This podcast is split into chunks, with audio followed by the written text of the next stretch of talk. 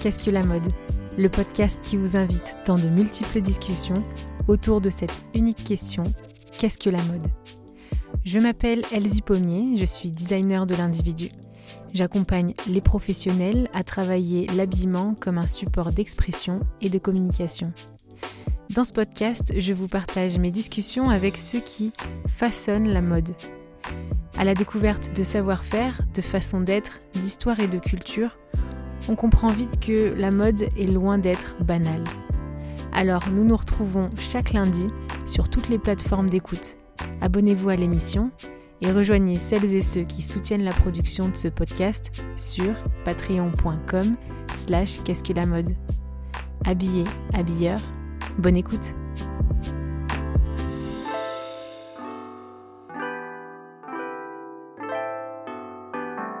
Des amis m'ont fait découvrir un conte. Je ne le connaissais absolument pas. Et il est bien plus parlant, ou plutôt plus illustratif que le texte auquel j'avais pensé en premier. C'était L'éloge de la folie d'Erasme de Rotterdam, écrit en 1509. Franchement, à lire. C'est en fait la folie personnifiée qui fait son éloge, ou plutôt nous fait remarquer que bon nombre de nos habitudes ou nos comportements sont plus sots qu'elle n'est folie. Mais bon, ce n'est pas ce texte dont je voulais vous parler. J'aimerais vous partager un conte, criant de vérité. Vérité est à t'entendre au pluriel. À chaque lecture, nous pourrions nous mettre dans la peau d'un personnage différent et apprendre sur nous, personnellement, mais aussi collectivement, en tant qu'habillé et aussi en tant qu'habilleur.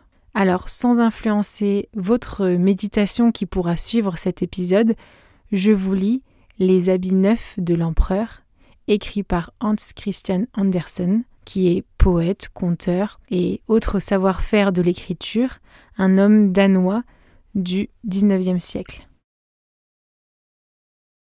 Il y a de longues années vivait un empereur qui aimait plus que tout les habits neufs, qu'il dépensait tout son argent pour être bien habillé.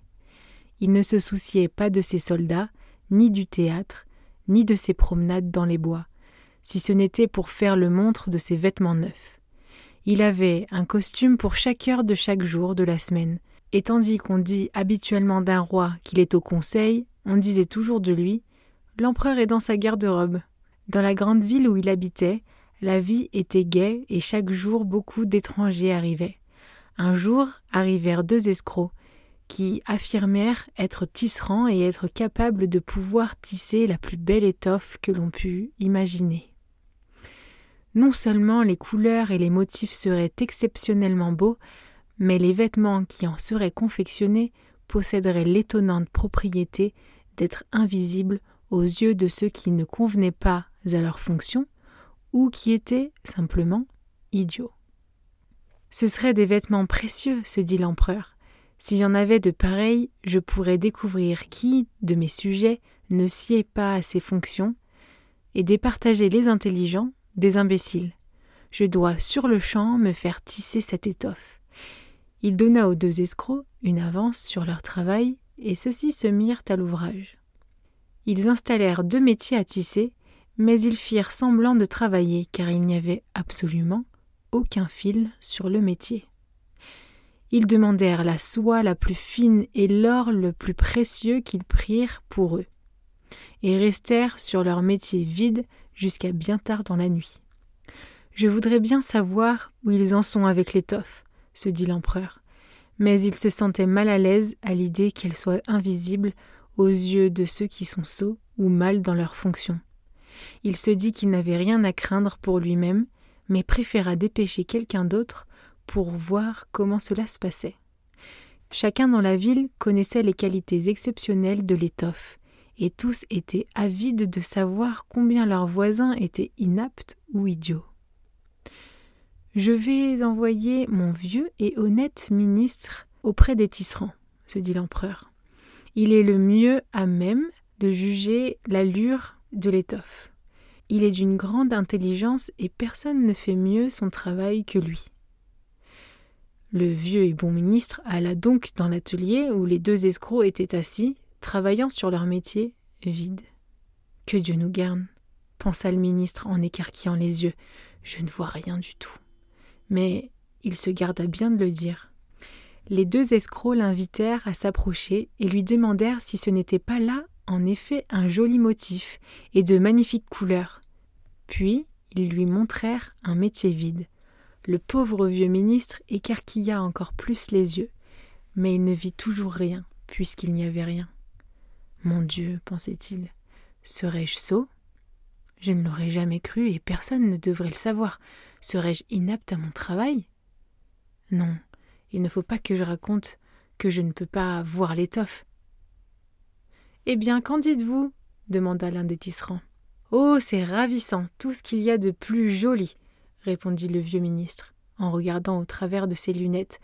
Ce motif, ces, couleurs, je, je ne manquerai pas de dire à l'empereur que tout cela me plaît beaucoup. Nous nous en réjouissons, dirent les deux tisserands. Puis ils nommèrent les couleurs et discutèrent du motif. Le vieux ministre écouta attentivement afin de pouvoir lui-même en parler lorsqu'il serait de retour auprès de l'empereur. Et c'est ce qu'il fit. Les deux escrocs exigèrent encore plus d'argent, plus de soie et plus d'or pour leur tissage. Ils mettaient tout dans leurs poches et rien sur les métiers. Mais ils continuèrent, comme ils l'avaient fait jusqu'ici, à faire semblant de travailler. L'empereur envoya bientôt un autre honnête fonctionnaire pour voir où en était le travail et quand l'étoffe serait bientôt prête.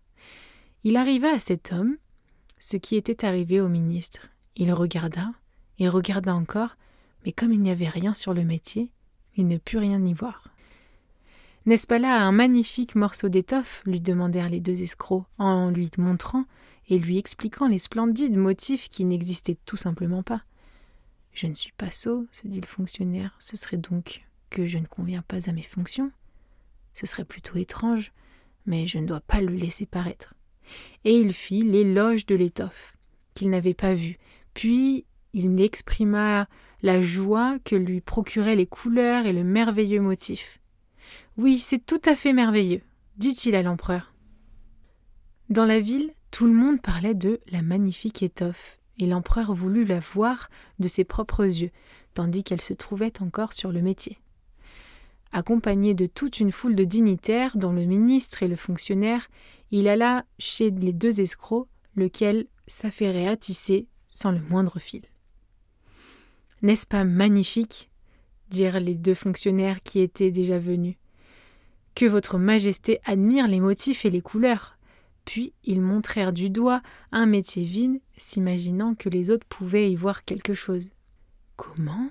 pensa l'empereur. Mais je ne vois rien. C'est affreux. Serais-je sot? Ne serais-je pas fait pour être empereur? Ce serait bien la chose la plus terrible qui puisse jamais m'arriver. Magnifique, ravissant, parfait, dit-il. Finalement, je donne ma plus haute approbation. Il hocha la tête en signe de satisfaction et contempla le métier vide, mais il se garda bien de dire qu'il ne voyait rien. Tous les membres de la suite qui l'avaient accompagné regardèrent et regardèrent encore. Mais comme pour tous les autres, rien ne leur apparut, et tous dirent comme l'empereur C'est véritablement très beau. Puis ils conseillèrent à l'empereur de porter ces magnifiques vêtements pour la première fois à l'occasion d'une grande fête qui devrait avoir lieu très bientôt. Merveilleux était le mot que l'on entendait sur toutes les lèvres, et tous semblaient se réjouir. L'empereur décora chacun des escrocs d'une croix de chevalier qu'ils mirent à leur boutonnière et il leur donna le titre de gentilhomme tisserand.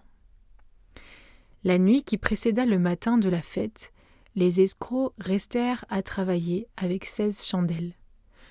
Tous les gens pouvaient se rendre compte du mal qu'ils se donnaient pour terminer les habits de l'empereur.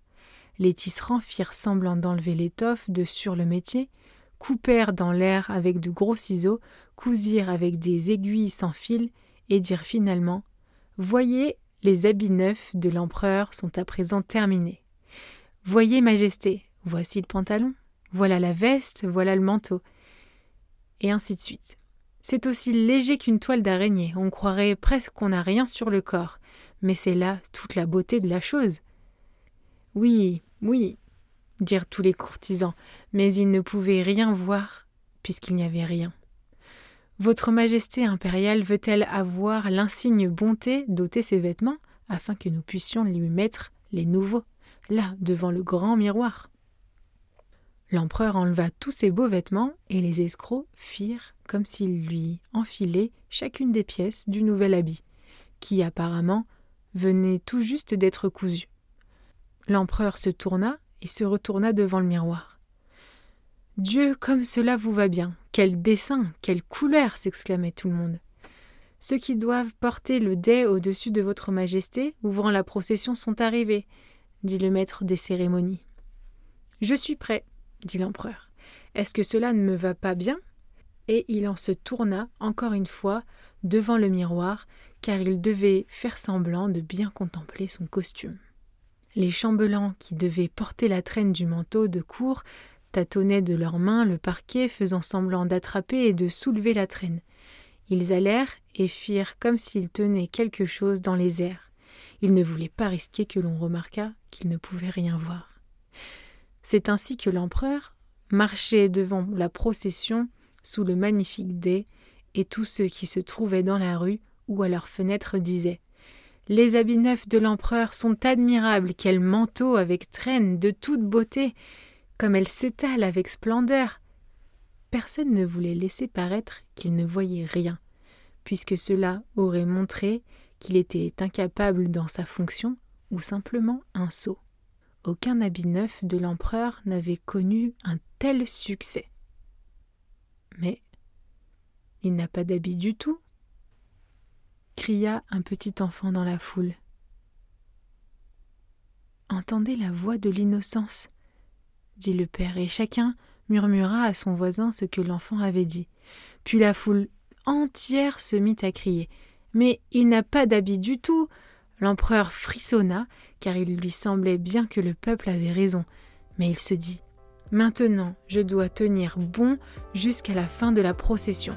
Et le cortège poursuivit sa route, et les chambellans continuèrent de porter la traîne qui n'existait pas.